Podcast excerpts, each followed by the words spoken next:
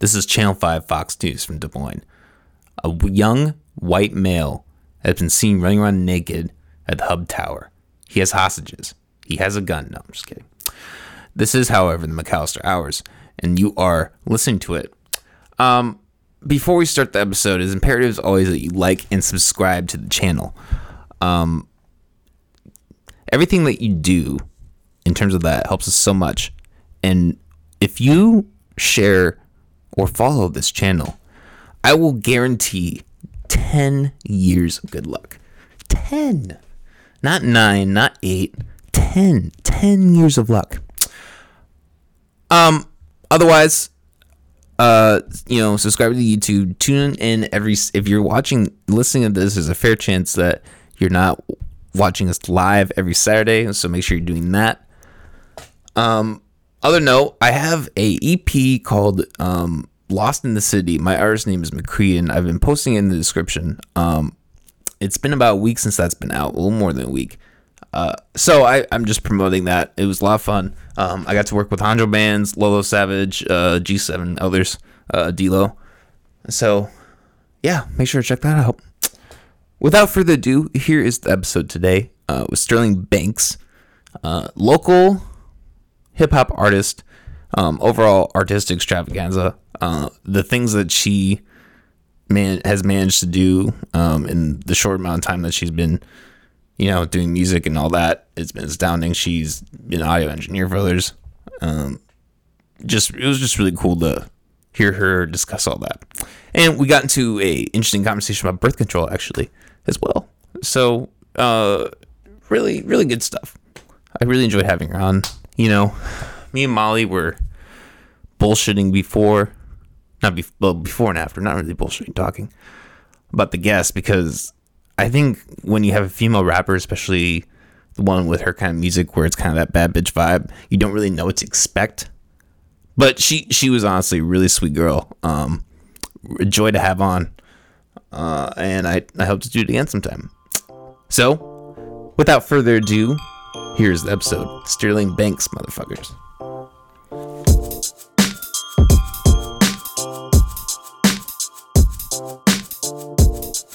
Hello, everybody. You're watching slash listening to the McAllister Hours. I'm your host, as always, Cole McAllister. Today, we are joined by actually the first female rapper to come into the studio, Sterling Banks. Hello. How you doing today? I am doing good. Thank you. How are you? I'm not too bad. Uh, kind of a weird, rushed Saturday as always. It's actually my only day off, and I sacrifice it for podcasting. So, so yeah, always crazy here. Um, before we get started, I guess I want to ask you, uh, what like what's some of your background? Is Sterling Banks just your legal name, or like is there a you know story behind that? What's what's going on with that? Mm, Sterling like the Archer for all of my Archer fans out there. I haven't seen that one, but I've heard good things.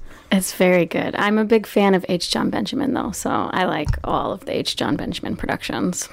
Did, now, does he do like Bob's Burgers and stuff? Oh, I love Bob's Burgers. That was a great show. Really clever. Anyway, sorry. Go back to your name. So uh, that's so that's part of the Sterling, and then the Banks is just Yeah. cool. So like, so where where did you start? Did you start in here in Iowa? Are you from here originally? What what's some of your Yep. So? I'm born and raised in uh, Waterloo, Iowa. Um, musically wise, uh, I started playing piano when I was five, and um, took like 20 years of classical piano lessons. And then in college, I was in a bunch of different bands, like. Um, an acoustic duo. We did some hip hop stuff. I was in a disco band once. That was a lot of fun. Damn, that's interesting. So, um, just did a lot of different band things throughout my college time, and then once COVID hit, I mean, I so I started my own company called Ladies Bay Productions. I do photography, videography, graphic design, audio engineering, that kind of stuff. Um, so I was doing that, and then when COVID hit, I was like, mm, I'm gonna be the first to go. Nobody wants these services during a pandemic. So I wanted to redesign my company more towards marketing for artists. And I didn't really know much about it. So I was like, what better way than to use myself as a guinea pig? So I started doing like my solo hip hop career. And then I just kind of like never left. Damn. so this you doing hip hop has been more of a recent thing then? Um, I was in a hip hop band like in my earlier college years. Um, I didn't do a whole lot of like original hip hop work then. I did do like a lot of covers and mashups of hip hop songs. Um, we put one album out that had quite a bit of hip hop on it. Um, other than that, this has been like my first real dive into hip hop. That's cool. That's awesome. Uh, cause so you started when you were five. You said piano, so you have had a wide array of experience, um, you know, in music um, before hip hop, and I feel like that's a really fundamental thing with artists. You know, having that different background. What kind of music? You said classical music. Do you still play that at all? Piano. Yep. Okay. Cool. Um, I actually smashed my finger in a door. Um, I think it was like two or three years ago, so I don't play as much anymore. oh, damn. that's. Um, but I do still try to. And recently, I've started like getting up in the morning and practicing again, and like trying to get back into it. So um, I do still play that. I also play the guitar. Um, and then I suppose I pay, I play um, trumpet, French horn, and Oh, no saxophone. way. That's but. I haven't played them since like high school, so I don't know if it would be really that great if I tried. it might be a little rusty. Damn. So I guess I guess I'm just curious, like how much of your focus is on hip hop specifically, and how much of it, you know, is towards everything else. When I first started, it was very focused on hip hop. And the more that I've gotten into it, the more I've kind of branched out in different areas where I'll do songs that are completely just singing, or I'll do songs that are like a mixture of singing and rapping, or I'll do like melodic rap, like just kind of trying to test the waters and see yeah, what I like and find a lane that really, really works for me. Um, but it's primarily mostly uh, within the hip hop realm. Okay. I do do a little bit of um, like sync music on the side. Um, so when I do that, I'm kind of like it has nothing to do with hip hop. It's just whatever, like blues. Oh yeah, yeah, yeah. I like that shit too, though. Um, and you know that's kind of a core of hip hop, like you know the jazz blues. That's like a really uh, common, uh, you know, base for that jazz and all that. Um, so I guess like what are what are some of your influences then? I guess both get, since you've had the background in things besides hip hop, like what have been some of your influences through all that? Mm, I really, really like um, Mark Battles. I like Lil Sims. I like um, just kind of that more underground hip hop sound. I don't listen to a lot of mainstream hip hop. I so I work at the studio. I audio engineer for a lot of rappers, and they'll come in and they'll be like King Von, the baby type beats, and I'm like. I don't think I've ever heard a song by any of these people. I don't know who they are. I heard my first um, Pop Smoke and DaBaby song the other day, and I was like, oh, okay. but it's just not really the style I listen to. I like a lot more conscious and underground mm. sound. I I like to connect with the lyrics, so that's kind of the vibe I go for. And what I'm inspired by, I try and have a connection with the lyrics that I'm putting out to people, like in the hopes that they will connect with it. Mm. Well, and you know that's that's really all you can do as a hip hop artist because I feel like when you're putting out lyrics that people can tell are fake, I mean they can tell they're fake and they're not going to connect as much. And I definitely listening to your music, like I can tell there's a lot of uh, you know passion in what you do and like a lot of personal experience. You're not just you know saying whatever. All of my music is stories. They're about somebody. I'll be the first to Taylor Swift somebody.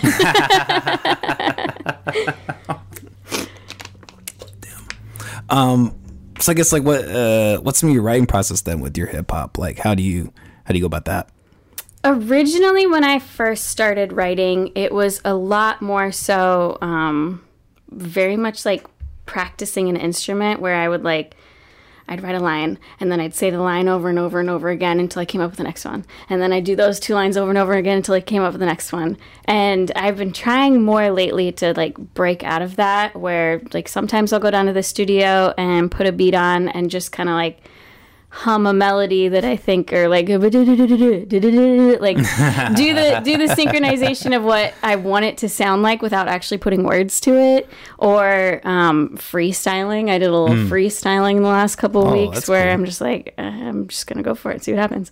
So trying to break out of just writing because originally i mean i am a singer songwriter and so i am very functional in that way and i'm trying to break away from that and move more into different writing styles. It's a different animal for sure. I can actually, when you're saying the da da da, da I can really relate to that because, you know, you, I think um, because I have like a background in instrumental music too, like myself, so I can kind of relate to you in that way where you kind of think of it differently. Like you think of hip hop as an instrument, like you think of somebody's lyrics as an instrument. Um, I think you know, not everybody thinks like that. I think that's a powerful way to uh, approach your music and approach your, approach your craft. Um, so have you performed at all? Like, have you gotten? I know you were. I know you were scheduled to perform a little bit back, and that fell through. I think, right?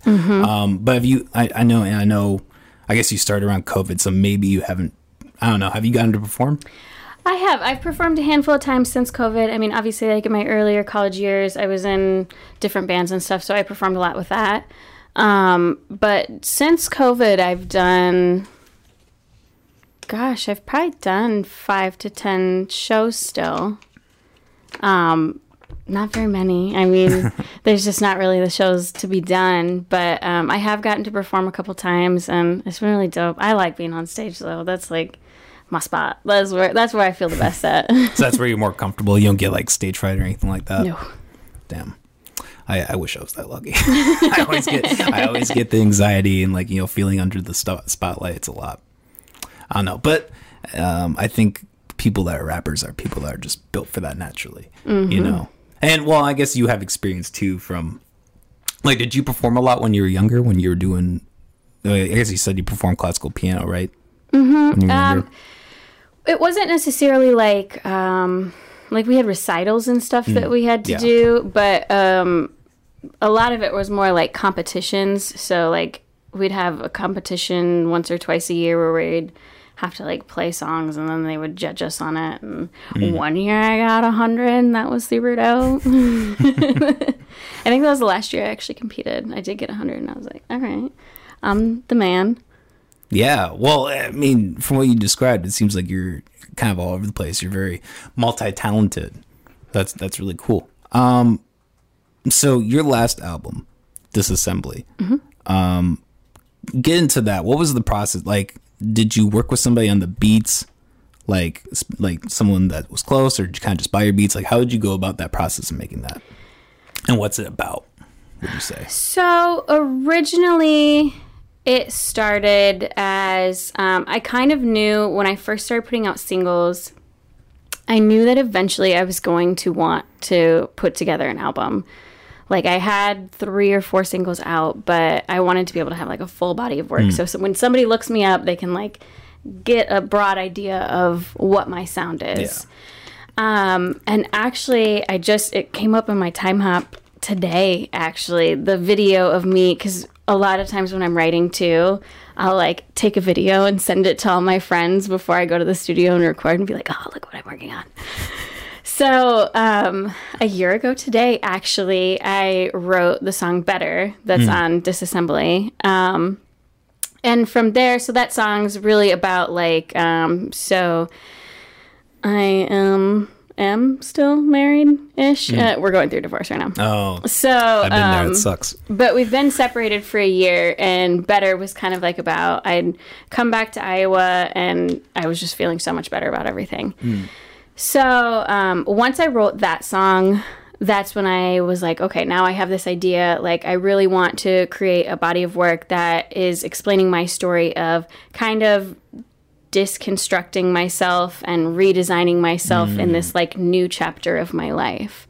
So I started working on different songs for it. Um, that beat per- in particular that I found for better was it was it wasn't somebody I had ever heard of. It was just one that I had found online. Um, a couple of the beats are from uh, Lyric. He's my boss and runs the studio. Oh, cool. So he'd made a couple of those beats, but while I was working on the album, I stumbled across a producer named Homage.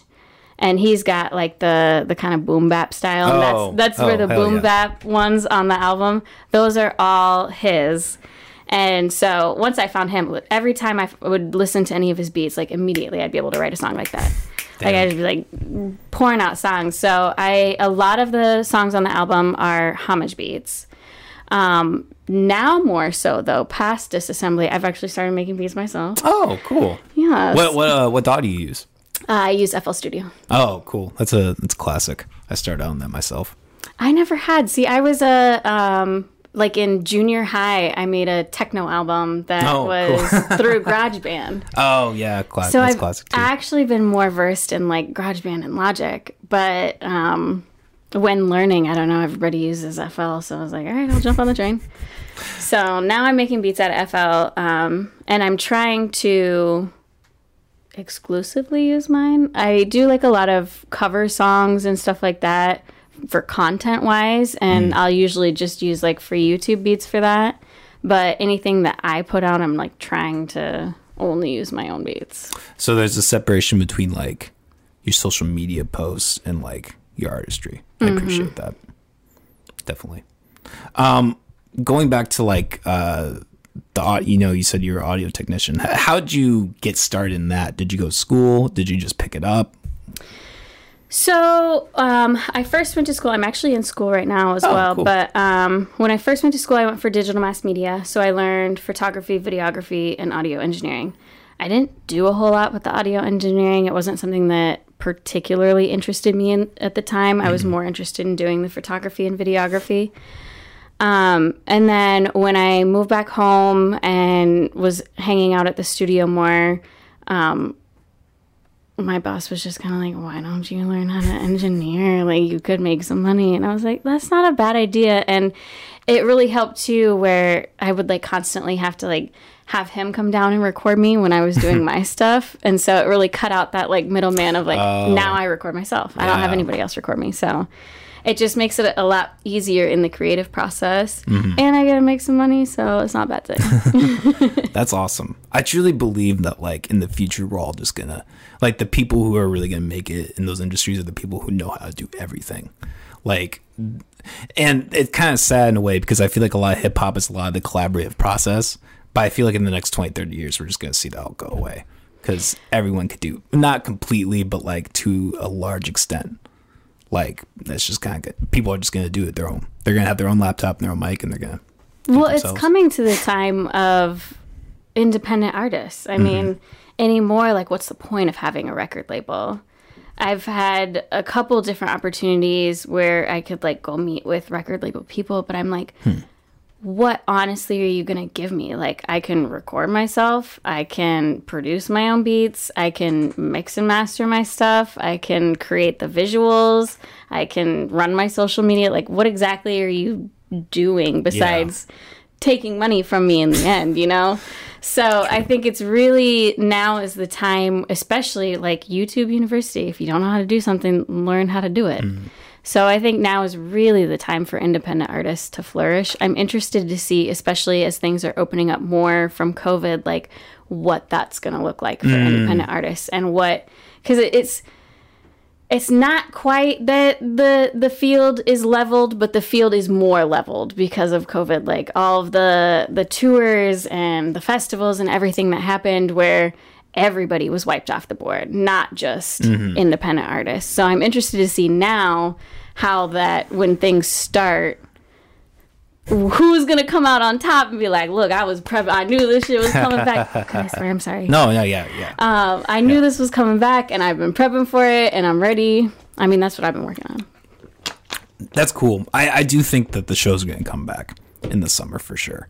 Um, and you know, I, I do like what you're saying and appreciate that because I think you know it, it's interesting. Like you said, like everyone got everyone got knocked off. Like when you direct everyone's attention to media and like Spotify and like you know everyone kind of has their own plateau. Obviously, there's the algorithm working against some people. I think that would probably that's probably the remaining grasp that record deals have is like they have the tools that can promote you. I mean, if you know a bad not that I'm saying that about you obviously, but like a bad artist going to a record deal could still do better in theory than like someone who's good who isn't in that situation. So that's probably the last standing thing But for them. realistically, it's all just money. Mm-hmm, they just have the amount of money to dump in. Mm-hmm. And I'm like, all right, well, let me spend a year saving like 50 bands and I'll promote my own music. Like,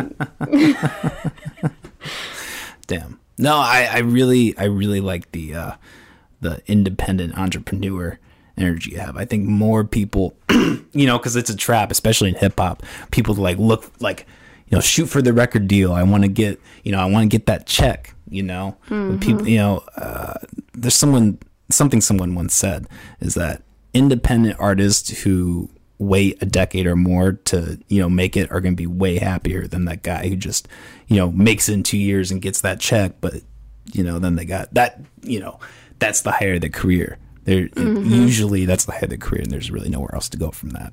And they end up falling way off and usually in mm-hmm. debt. And oh yeah. Look at Nicolas Cage. Uh, I think there's a lot to the music industry that artists don't really understand, though. Mm. Like, I have this conversation a lot with people where a majority of it is a business. And so, like, you can be as creative as you want. And, like, look at me, I'm a creative person. Literally, everything I do is creative. I can't mm-hmm. work a nine to five or do corporate things. Like, I'm very creative driven. But it's still a business and you have to have that business mindset and you have to understand what's going on in the business. Like I have a lot of people that come in and record with me that only use YouTube beats and never buy the lease for it and never put their songs on streaming. But even well then once you put your songs on streaming and you buy the beat, the producer still gets 50% of that. Like all of these steps that people don't really understand are a part of the process that I'm like, hey, can we just can we have a nice little Sterling's table where we sit down and I'm like, look, here's the reality of it. Yeah. You're not gonna make money realistically. and it's gonna be a while and it's gonna be way a huge investment before you see that money back. Yeah, yeah. I think I've made two dollars on Spotify. Yeah, it, it's it's really hard. I I had a speaking of money, I had to get um when I was in college, I was a jazz guitar guy. Um and Ooh. yeah, um there my teacher he said he knew someone who had a um a hit radio single like back in the 80s and 90s, and he got a stack of checks for this tall that was one cent. I would imagine, yeah, because they it was they just give a by check. Yeah, they give every time there was a radio play. They would just send a check, so you'd be getting Mm-hmm. these checks for like yeah, like a tenth of a cent. Mm-hmm. Whatever, you know?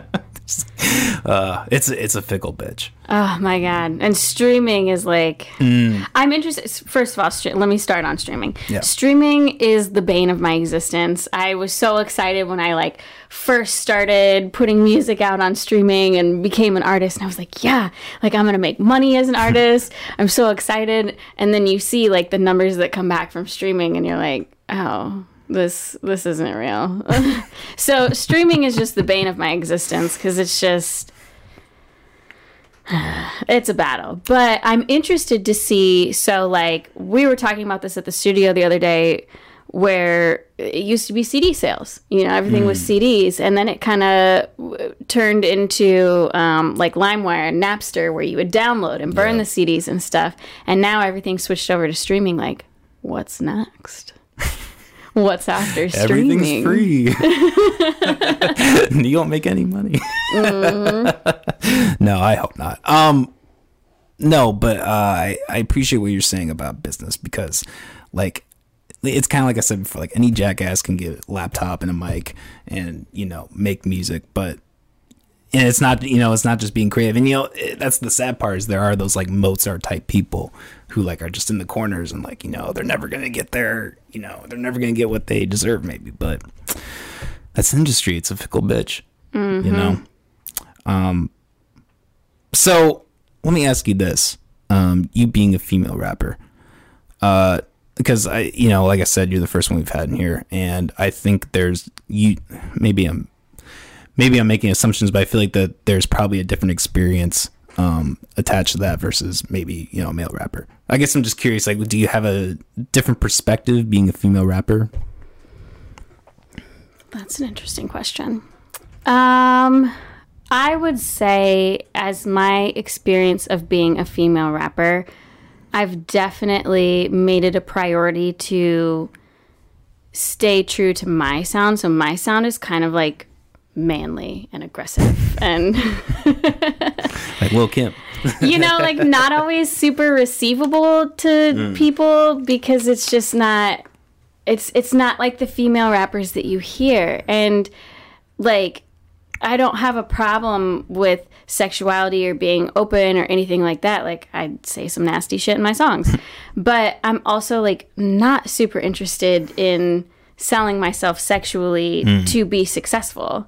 Like if that's the only reason that you're here supporting me then eh, eh, that's that's not the point of my music. Like the point of my music is to speak my truth and to talk my shit and Yeah. go on with my day. So it's been an interesting journey to find the happy medium of I do want to be receivable and I do want people to be like, yeah, that's a sound I can listen to. I like that sound while still staying true to like I have a very um like Greaves and Russ and Eminem type sound Yeah, yeah. which isn't from a short little girl is just not the most receivable, you know? Yeah. So trying to find that happy medium of like playing around with sounds and finding something that doesn't to me feel like selling out. I like that. Um, you know, you can look at like the wet ass pussy Cardi B kind of stuff, you know, and you know you can think what you want about that, but I appreciate what you're saying because, uh, you know, even Lil Kim kind of did like, like would like sell out her sexuality, and you know, then that's not a bad thing. Male rappers do it too, but you can do it too much, you know, and there, I think. I think, and this might be judgmental, or whatever, but I think there is that stereotype of female rappers where they're just talking about that the whole time. Exactly. know. I feel like it's it's the the idea with the the association with female rappers is that it's got to be very sexual based Mm-hmm. because I mean like what else are we supposed to talk about, you know? We don't have thoughts or feelings. that doesn't exist. so to me i'm just like no i'm gonna i'm gonna talk my shit i like to think a lot of my songs are very like big dick energy and that's it's a lot of big dick and fuck you energy so i'm like eh. Like I said, kind of an unexpected uh, presence. Right. It might be time. WAP, but you ain't getting it Yeah, bucket and mop. don't get me wrong though i fucking love that song that is You ever- like our, our pool league anthem Uh, are you familiar with Ben Shapiro at all? yes Did you see his rendition on the wet ass pussy song? Oh God, pull that up, Molly.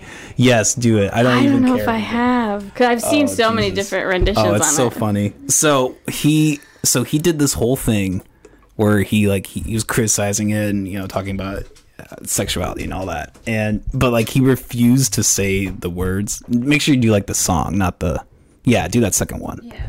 So they did a compilation of him like reading out the lyrics and they put to the song. It's hilarious. Oh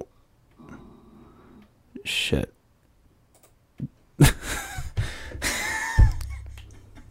here. Uh, we'll be right back. We're going to take a quick little break here to figure out technical difficulties. We have to do this. Uh, do, do four. If we're back, the Better than ever. the host the host of the podcast is a moron. All right. yeah, we gotta watch this. What else? WAP. Some somebody. You gotta go back to the beginning. I know I did, but then whores in this house. There's some whores in this house.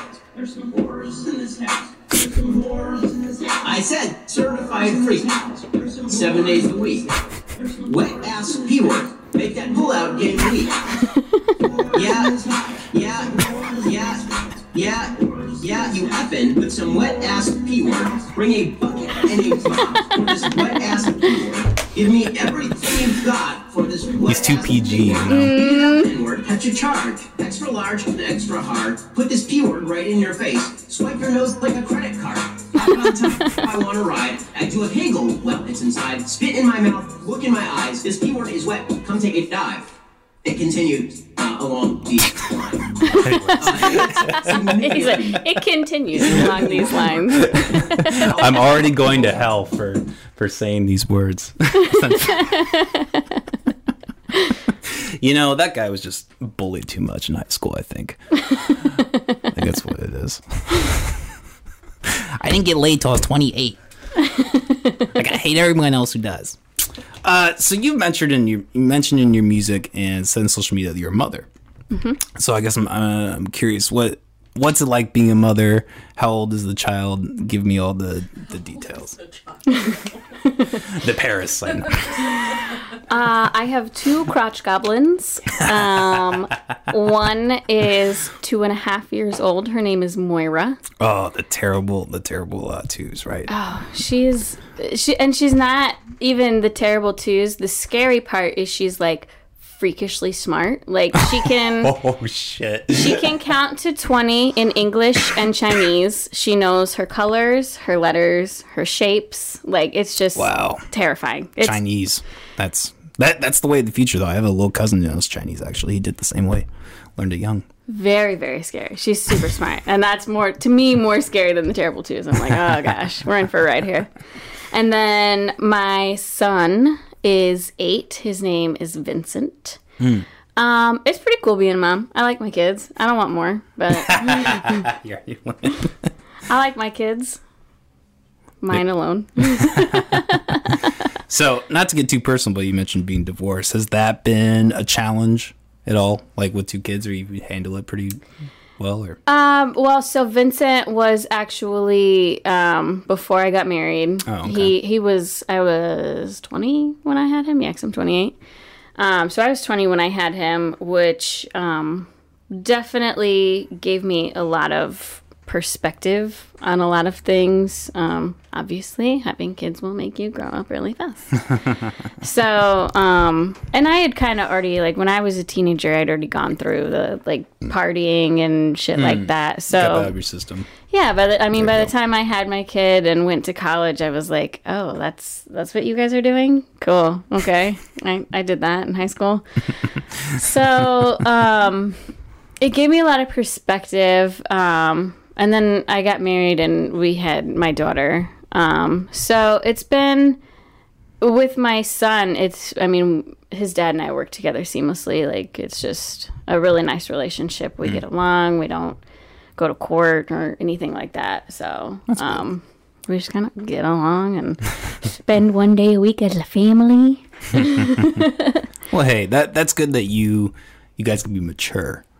You know, I, I me included. I feel like there are a lot of people who would have been other relationships and would not have gone that amicably. You know, you could list horror stories for days. So it's good. It's good. Uh, you know, and that's good for the kids too.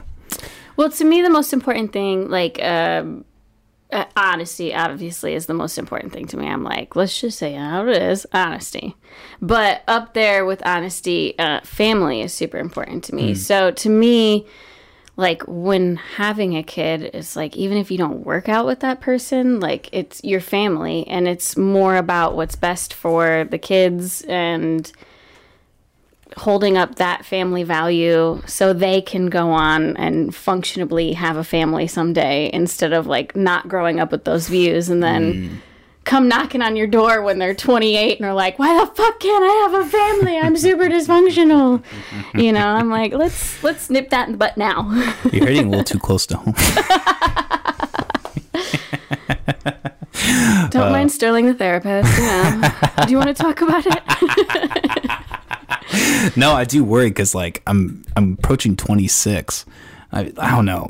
I feel like you gotta be like before 30. You gotta like be really getting into the steps of having kids. I don't want to. I want to be 60 and have my kid like graduating high school.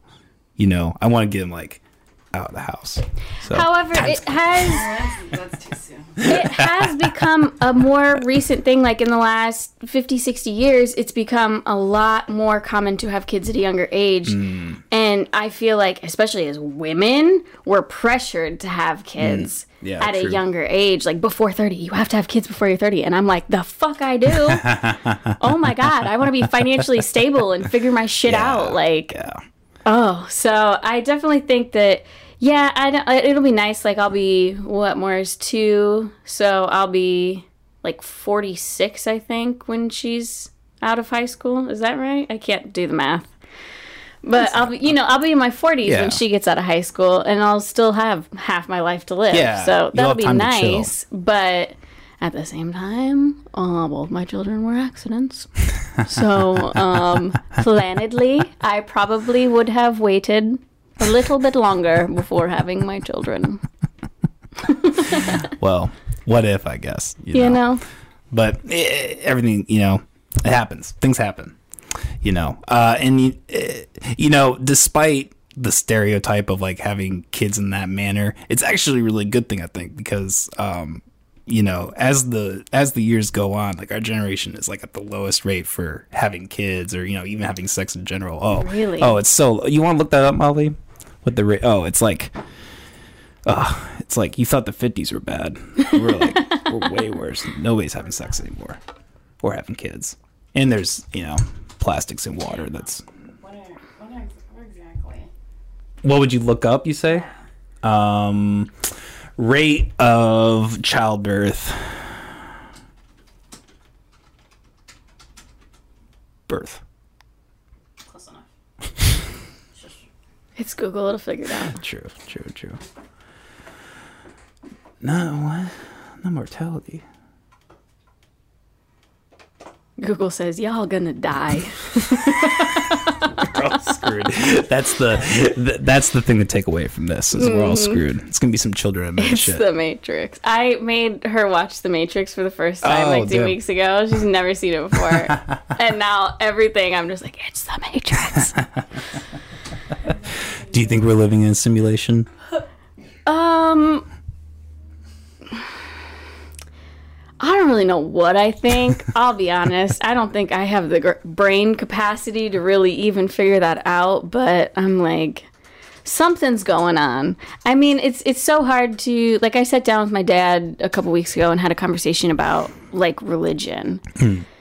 and he's like a, a Christian, and I was kind of like explaining my beliefs, and he's like, "Well, you're pretty much a Christian," and I was like, "I don't." I don't really think I am though. Like, there's a lot that goes on in Christianity that I'm just not really down for. Like, I believe in a higher power. I believe that there's like God and the devil in all of us. I believe that it's all about energy and karma. Like, what you put out is what you're gonna get back. So, I guess if that's Christianity, uh, Well, you know, you, you know that's kind of the thing that, um, because I I am not I got kind of the same vibe that I think you're putting off, like or putting out. I am not a fan of organized religion. Um, so I you know I think like you can be your own person. You can believe in whatever deity you want, and that still makes you that. You know, Eh, like Christianity, there's like whatever, like a thousand different. Like denom- like ten thousand different denominations or something like that. It's ridiculous. Well, and that's the one thing that we couldn't agree upon was that, like, I believe in a higher power and whatnot, but he's like, but you have to believe in Jesus Christ. And I was like, to me, honestly, like, the Bible was written by a bunch of like old men, and then and then it was like translated by a bunch of old white men. Like I just I, eh, it's iffy. It's iffy for me. And he's like, "Well, you have to believe." And I'm like, "But I don't think if if I were to go along this Christianity path, I don't necessarily think that I would go to hell just because I don't believe in Jesus. Like I'm a good person. I do the right thing. You know, like I and and if I believe in the higher power, then why is it necessarily that it has to be Jesus to get me Yeah, across the gate? You know, I'm like, uh, I don't get it. I don't get it. I just don't get it. There's a there's a George Carlin bit where he's like, uh, he's talking about Jesus. Like, you have a list of ten things to do, and if you disobey any of those rules, you rot and burn in an eternity of fiery hell. But he loves you. Exactly. There's there's definitely like you know uh like the God fearing Christians like uh, you shouldn't you should not in my opinion. So I'm an atheist personally.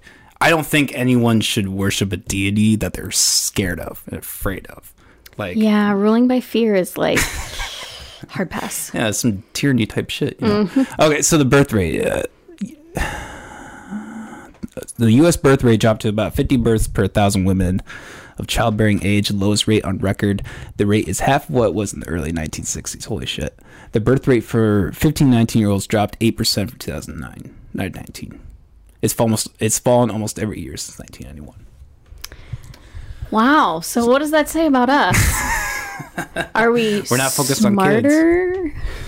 Well, I don't because well, it's weird because there's you know there is kind of the theory that like there are too many people, which I agree with, but they say that the birth rate is actually below that like because there's like a median, like you can you know you can have this many people in concurrence with this many people dying, and you know the everything's still balanced out, but we're actually below that point. So it's interesting. Um, and this is kind of a tangent, but plastics, plastics, they're actually showing have a, um, an effect on ch- uh, bearing children. That doesn't surprise me. Yeah. Don't even get me started about bearing children, man. Birth control, the fucking devil. I don't believe in it at all. Damn. I'm like, eh, I, I can't say it enough to the women everywhere of the world. Please stop taking birth control. First of all, you're not going to trip and fall and land on anybody and fucking knock yourself up. It is not your responsibility to not knock yourself up. And you should not be destroying your innards to not have a baby. Like, oh my gosh. It's just. It's Damn. so bothersome to me. But that being said, on the total flip side of the coin, I saw. So I lived in Min- Minnesota, up in Minneapolis, and after I had my daughter, I got my tubes tied. Like, I'm good on kids. But I saw something recently in Iowa where if you don't have any kids and you're under the age of 30, they won't let you get your tubes tied. And I'm like, Oh, damn. how is this even legal? How could what? You've got to be kidding me. That's just that's asinine to me. I'm I'm mind boggled that you. Uh, what? I can't. I can't even. Yeah, there's definitely like a controlling mechanism there. I, I wanted to get my tubes tied when I was like 20 because I was like, isn't that? That's no. No. I thought that was for guys too. Am I full of shit? Vasectomies for guys. Getting your tubes tied. Isn't that the same thing though? No. The- aren't there two tubes that you? No, that's only for women. I mean, it's technically a tube, but tubes tied refers to female.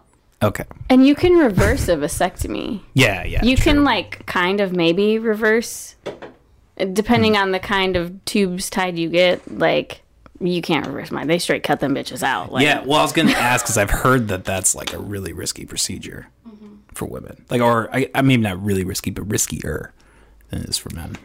Um, yeah, I think it's a little different, but it, I don't think they can. It's it's a lot harder to reverse the just the tying. Like if they just tie the tubes, it's a lot harder to reverse that for women. Um, whereas like for me, they just cut it out. Like there's no reversal of that because they're just gone. So. If you wanted to know all of my medical history, let's have that conversation. We have we have it on tape here. I can. Honesty. Yeah, honesty is key. We like honesty here at the You know? Hours. um, no, but you know, talking about you know, you're going back to the birth control. I do think that there is a correlation between like, you know, because it said what 1991. I mean, that was probably around the time that you know there's kind of like the revitalization of like. Um, well, I guess abortion was from the 70s, but like the 90s were big for like the feminist movements. Like they promoted a lot of birth control. I think they improved a lot of science on that. So it's just, it, I'm not saying whether it's good or bad. It's just kind of an interesting uh, correlation that I don't know.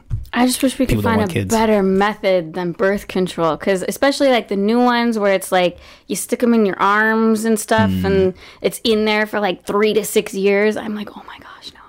And then there's like women who are getting like cancers and tumors and Oh, shit from this stuff. And I'm like, stop. Or they're just not able, once they do decide that they don't want to take the birth control anymore, then they can't have babies because it's like the Mm, I've birth control. that. Yeah, right? I'm like, stop. Let's stop this. Let's stop this. It's not Mother Nature.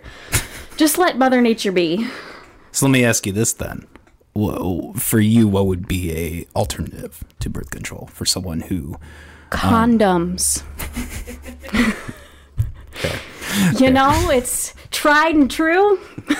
it's the it's it's how we do things, you know? It's it works mostly, I guess. I feel like I feel like there's people who have still gotten pregnant even when they use condoms, but I don't know, the morning after pill maybe? Yeah, yeah. I don't, I don't know. That don't have expensive. sex. No, have sex, please. Everybody should get laid. well, I was gonna, I was gonna say, uh, I, I remember when uh, uh, when Trump was still in office, he was pushing a lot of like uh, abstinence only education. Like Jesus fucking Christ! Like who thinks that that still works? Like we have the internet. Like a twelve year old can Google porn and the entire world's open. You know? Even more than that, my son was six, and I shit you not. He's like he was avid on YouTube. He watched all the YouTube stuff, the the people playing Minecraft and mm, the yeah. the Kinder Egg surprise shit. Oh my god! but he so he was an avid YouTube user, and it took him down this rabbit hole where I mean, hmm. it's not really like porn, like Pornhub, but he It's like softcore kind of. yeah, he was like finding pornographic things, and so then he started searching oh, pornographic things. and it, I'm just, I'm looking at all this, and I'm like, oh my god, like, ugh, he he's six. What the fuck? Like, I thought we would have this conversation when I found his Playboy magazines under his bed as a teenager. You know. Nope, he's six. hold off. Hold off we're off for a having this conversation now. Okay. Damn. That, you know, that is a really interesting, like, moral dilemma with, like, the internet, you know, and I'm not a fan of internet censorship necessarily, but, it, like, you have to acknowledge that, like, pornography, like, a younger and younger age is bad. I, I, not to get too personal, but I probably view pornography at a pretty early age too, like eight or nine, but like six, holy shit. Like, you don't even really have a grasp on reality, let alone, like, sexuality and everything that goes into that. And you're just like wiring them for like these really intense, crazy images, and like, yeah, we're fucked. Well, and I think it goes beyond just sexuality. I think Yeah. like the um the aggressiveness of mm, yeah. video games and stuff like that. Like he was probably 7 when his dad and I finally broke and let him start playing Fortnite. Mm. And now he's running around like doing that fucking Fortnite dance The and I'm dance like, shit, oh yeah. but just I mean it's the same concept. It's mass aggressiveness at a young age. Mm. Yeah, with pornography too. Like, uh, like that's some pretty for a lot of it. It's really you know aggressive and you know strangling and all that kind of shit. You know, that's def like, and you know if you you know between two people, that's you know unless that's what you're into, that's not usually what it is. So it's definitely like creating like a a fake idea about sex. And it's definitely uh it's definitely a problem. And how do you censor that?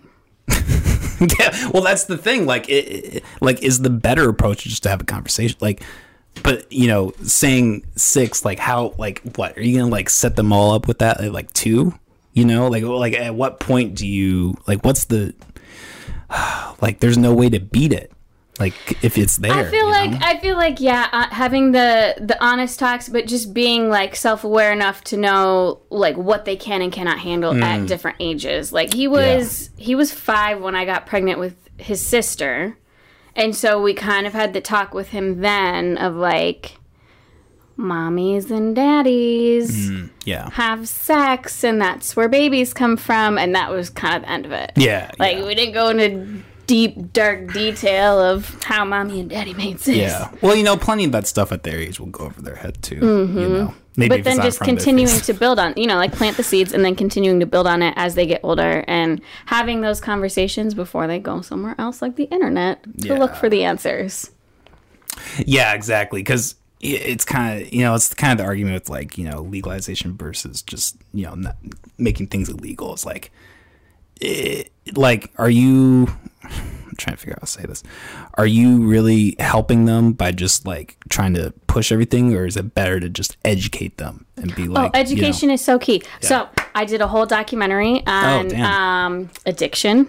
oh, cool, cool. Yes. Um, so I did a documentary on addiction, and actually, I think it was in the 90s or early 2000s, Portugal legalized all drugs.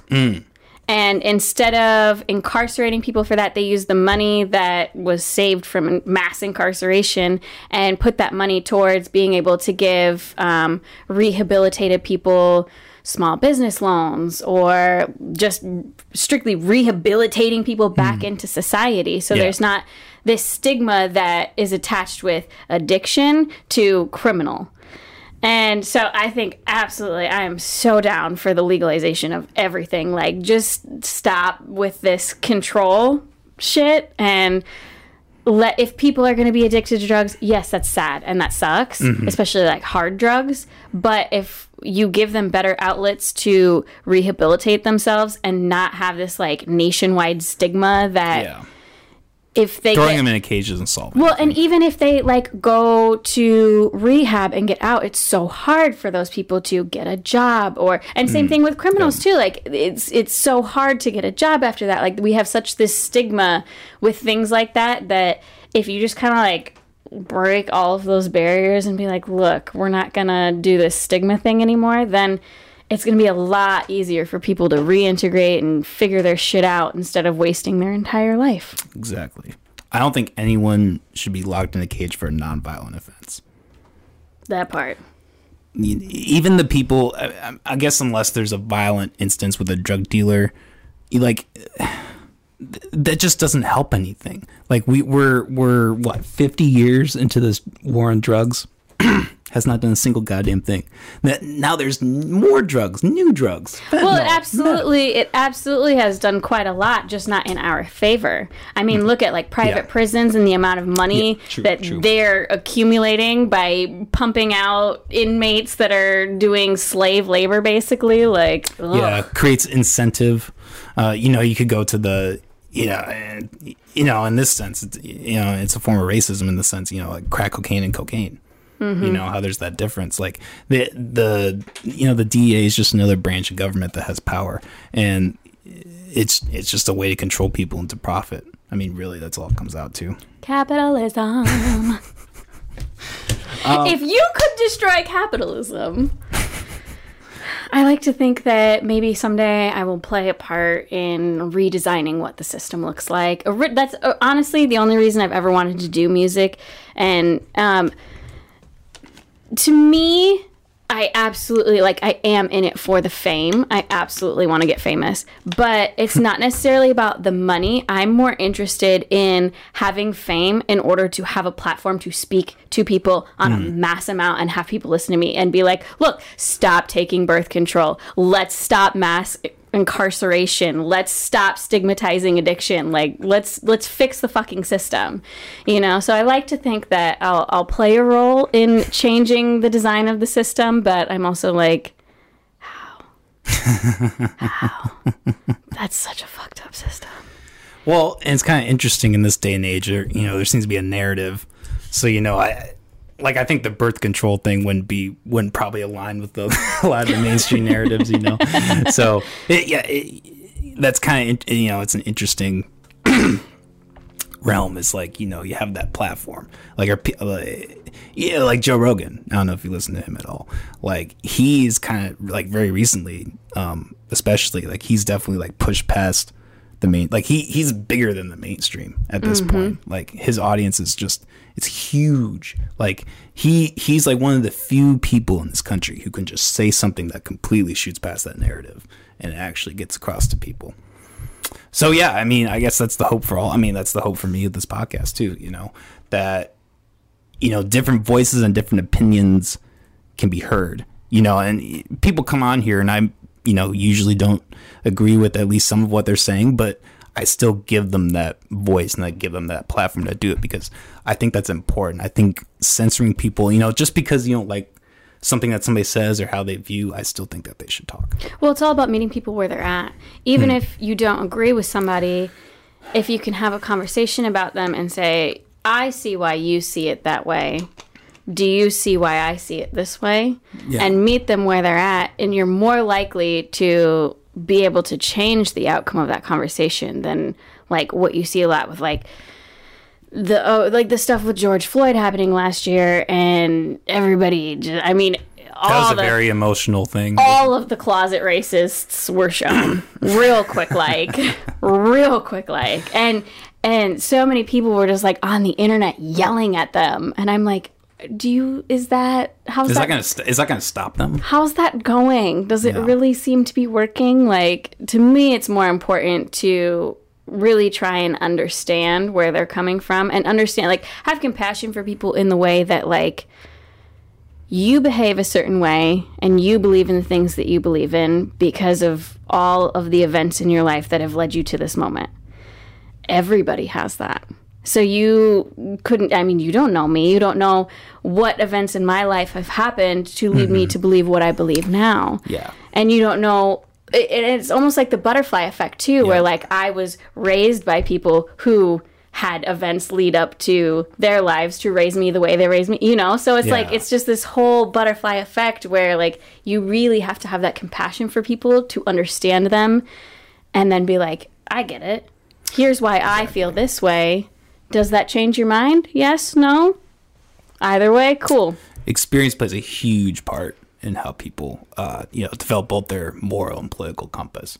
Um, yeah, I mean, um, you know, going back to like the racism thing, you know, those people are really bad, but like in a way you can almost sympathize with them because usually they're people who are really not intelligent and they're really not people who have had a lot of experience. They've lived in their one place and they have this one view that's been indoctrinated to them or passed down their family. And I mean, ultimately, it's pretty pathetic.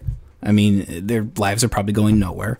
You know, I mean, these are assumptions, but I mean, you know, it's like I, you know, people can change. I, you know, I'll admit when I was uh, when I was in high school, I grew up in a small town, and I wouldn't say I was a homophobic, but I definitely was not in support of gay marriage, and that's completely changed around. And I think a lot of that had to do with just interacting with homosexuals, like, like it, it just it broadens like having that conversation and seeing the other side and being like, hey, you know what?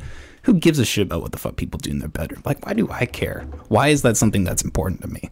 You know, it, it, it's it's really all about um, your journey, and you know the steps you take. It's like it's like with music, putting out you know, keeping old albums and old shit up there. Like it's good for people to be able to go through your discography and go through the years and be like, okay, this is how this person's improved. This is what this person thought then. This is them now. You know. That being said, go listen to Thank You for Your Patience by Lady Spade. That was my first hip hop album. Oh, it damn. sounds it sounds so crazy. So at this point in um in the band, we we were a hip hop band and then we ended up down to two of us. there, it was me and the drummer. And so it turned very so like I would make the beats on my keyboard and he played an acoustic drum set like a djembe and the little kickbox thing I don't know what they're oh, called. cool, cool. Um, he had a whole acoustic setup and um, so we did an entire album with that and this was in my first year of uh, school when I was learning audio. And so we literally spent zero dollar budget on this album. And when you listen to it you're just like what? What is happening with the quality of this? However the the i mean the um like the lyrics are really good and the the when you saw it live we honestly had such a following in like the cedar valley area we had such a following and when we we had an album release party and we sold $400 worth of albums on the first night Wow. like we just had such fun. We were fucking crazy. I mean, we dressed up almost like ICP, like fucking face makeup, and it was super like clowny, but with spades, like cards and everything was our theme. So, um, but when you saw it live, it kind of like showed you that cool experience where like we're doing it on the keyboard and Zach's playing his acoustic drum set, and it had a whole vibe to it. But it didn't transfer well to like if you just go listen to it now, and you're like this sounds like somebody made it in their basement. And I'm like, well, we did. we did do it in the basement. so uh, yeah, check that out. That's interesting. But you know, I mean, that that's the beginnings. Uh, Tyler the Creator's first album was actually recorded in his closet, and he had a mic like hanging down from his his Korak thing. Like, it's interesting to see the progression mm, too. Like when when I was at that phase, I was still very. It was almost more like like slam poetry, written mm, word, yeah, yeah. styled rapping. Mm. And now I'm like not much like that anymore at all. So when I listen to that, I'm like, what was I doing? Was that cool? Did you guys like that? Were you just being supportive? you know, that is an interesting uh, like branch of hip hop, the slam poetry stuff. Mm-hmm. I feel like some of it's really good and some of it's really bad. You know, it's it's hard to like. I don't know. It's interesting to maneuver through all of it. There's actually a really early uh, videotape of Kanye West, and he does the lyrics to Gold Digger in a in a like a slam poetry. Like he's just up there like Oh, I ain't saying shit gold, you know.